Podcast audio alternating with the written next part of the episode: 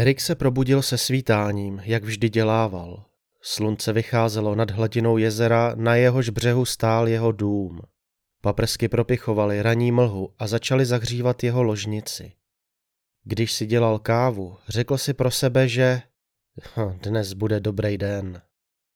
Přesně před rokem jeho žena zmizela a bude tím pádem prohlášena za mrtvou, což mu umožní nechat si vyplatit její životní pojistku a získat majetek, který zdědila po svých rodičích.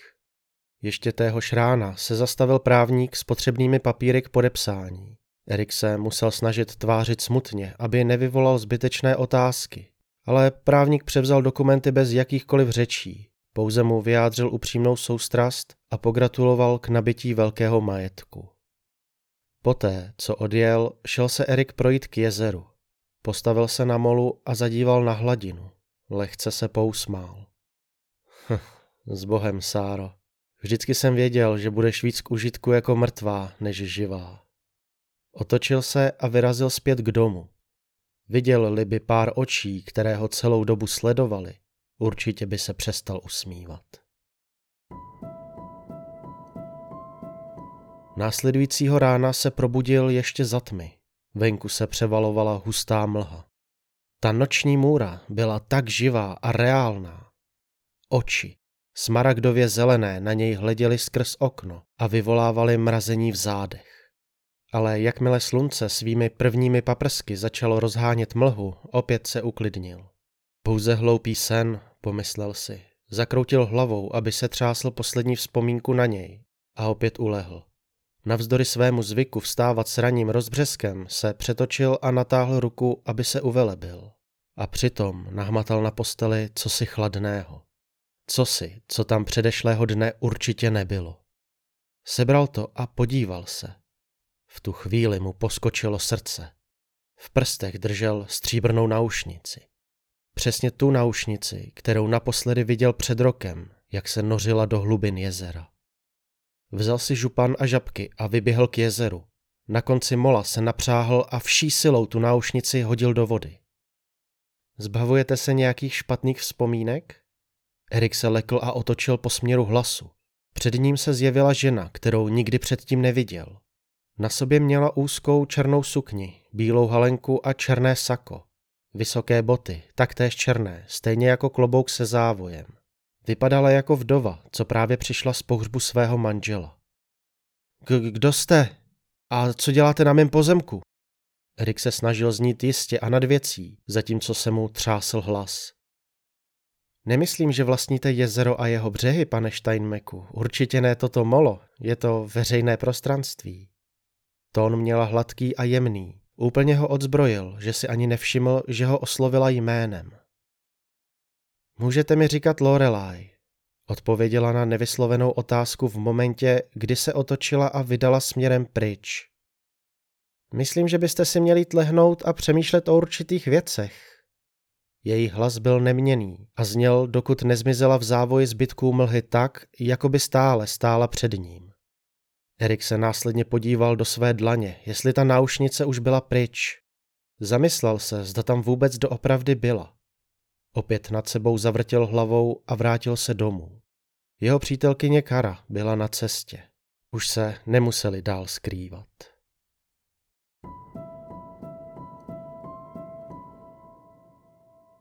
Páni.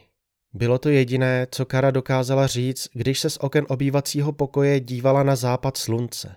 Byla u Erika poprvé. Vždy se scházeli buď to v kanceláři při takzvaných přesčasech, nebo u ní doma. Jen počkej, až ráno uvidíš východ slunce, poznamenal. Je kouzelný. Usmála se, když se smrknutím oka zeptala, zda to znamená, že může zůstat přes noc. Možná i trochu díl. Přisunul se k ní a políbil. A opět si nevšiml očí, které ho sledovali odevšat a zároveň odnikud.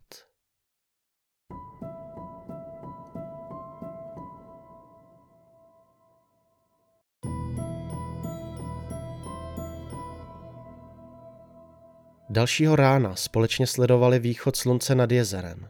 Kara přiznala, že to bylo opravdu tak kouzelné, jak říkal.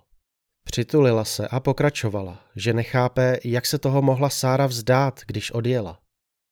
Erik ji však skoro vůbec nevnímal. Stále myslel na ty zelené oči, které ho sledovaly spoza okna uplynulou noc. A nejen spoza okna, ale i z temných koutů ložnice. Avšak pokaždé, když na ně přímo pohlédl, zmizely. Jo, no, řekl skoro nepřítomně. Asi neměla ráda jezero. Půjdu dělat kafe, dáš si? Souhlasila a že si mezi tím dojde do sprchy. Políbila ho a odšourala se z postele pryč. Erik se ztrácel v myšlenkách. Ty oči znal, ale nemohl si vzpomenout odkud. Měl neustálý pocit, že je vidí koutky těch svých a začalo ho to obtěžovat. Vyrušila ho až Kara. Eriku, nevíš, kde je druhá naušnice? Jaká druhá? Kara vstoupila do kuchyně a odhrnula své blond vlasy na stranu, aby ukázala tu jednu stříbrnou, kterou si už nasadila do pravého ucha. V Erikovi by se krve nedořezal. Kde jsi vzala? Kara nechápala. Kde jsi do čerta vzala? křičel. Kara se vyděsila a vykoktala, že ležela na poličce v koupelně. Dej mi, dej sakra sem! Vykročil k ní a než byla čehokoliv schopna, vytrhl jí jí z ucha a odstrčil. Vykřikla bolestí a z boltce jí začala vytékat krev. Rychle se otočila a utekla zpět do koupelny, kde se zamkla. Erik jí už však nevěnoval pozornost. Ani tomu, že plakala a že zavolala policii. Doběhl mezi tím na molo. Chtěl se té prokleté věci už jednou provždy zbavit. Naskočil do loďky a odplul k tomu nejhlubšímu místu na jezeře. Zakotvil a začal schánět něco těžkého, za co náušnici přichytí, aby měl jistotu, že na dně zůstane už na věky. Být vámi bych to nedělala, ozval se povědomý hlas. Erik se otočil a spatřil Lorelai, jak sedí na zádi a usmívá se na něj tím samým úsměvem jako předešlého dne. Jak si jí mohl do té doby jen nevšimnout? Zatím stojíš ty, rozčílil se a mával před sebou náušnicí. Ona se však stále jen usmívala. Kde pak? Jen pomáhám zrazené duši si vzít to, co jí náleží. Cože? Vyštěkl a v tu samou chvíli uslyšel, jak něco šplouchlo a dopadlo na lodi za ním. Otočil se a strnul hrůzou. Stála tam Sára. Kdysi krásné a jemné zrzavé vlasy nyní byly špinavé a matné, oblepené kolem její hlavy. Vybledlé tělo bylo plné drobných ran od režné sítě, která na ní stále visela. Pomalu si rukou odhrnula vlasy a začala si sundávat stříbrnou náušnici, tu druhou do páru. A to byl ten okamžik, kdy si všiml jejich očí. Těch očí, které kdysi bývaly plné lásky, nyní hořely chladem a zuřivostí, smaragdově zelenou zuřivostí. Sáro, vzdechl, když se k němu naklonila, popadla ho a společně se přes okraj loďky vrhli do temných hlubin. Jeho poslední myšlenky se vrátily o rok zpět k jejím prosebným očím a slzám stékajícím po tváři. K tomu, jak jí vzal její naušnice a hodil je do vody. Víš ty co? Vždycky jsem nesnášel tuhle bižuterii. A v momentě, kdy ji hodil přes ten samý okraj té samé loďky, ještě dodal. Co, běž si je najít. Smál se, když na ní pak hodil síť, která ji stáhla ke dnu. Policejním potapičům trvalo skoro týden, než našli obě těla. Kdyby se Erik nerozhodl vyplout na to samé místo, poté co napadl Karu, a nenechal tam ukotvenou loďku, nenašli by je nikdy. Vybral dobré místo, kde utopit Sáru.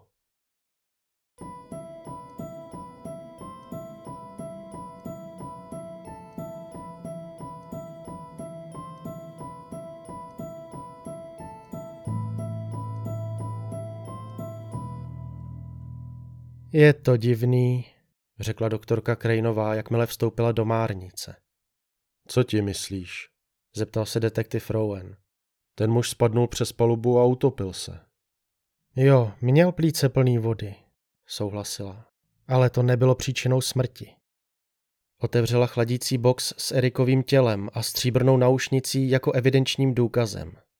Detektiv se na doktorku zmateně podíval. To jsem vytáhla z jeho krku. Udusil se tím dřív, než se utopil. Zemřel tak, že mu ji někdo narval do krku ohromnou silou. Hm, To je záhada, na kterou patrně nikdy nepřijdeme. Na lodi jsme nenašli žádný známky po další osobě. Myslím, že to uzavřeme s tím, že jednoho vraha dohnali výčitky z jedné vraždy. Líb bych to neřekla, ale příběh je ještě o něco tragičtější. Paní Steinmeková byla těhotná v době vraždy, takže pokud se nemýlim, byla to dvojnásobná vražda. Sára stála nad svým tělem, nepozorována ostatními dvěma osobami v místnosti. Přiložila si ruku na břicho a pomyslela, kolik by toho zažila se svým dítětem. Hněv pominul. Vše, co zbylo, byl zármutek. Lorelai se objevila vedle ní a pokynula, že je čas jít. Sára přikývla. Pomalu si sundala stříbrnou náušnici a položila ji vedle svého těla. Následně se barva jejich očí změnila ze zelené na azurově modrou, takovou, která jí byla vlastní. Slzy se jí začaly řinout po tvářích, všechny rány na těle hojit a vlasy nabývat původního lesku a jemnosti. Pojď, vzala jí Lorelai za ruku. Už si trpěla dost, nyní je čas nalézt klid.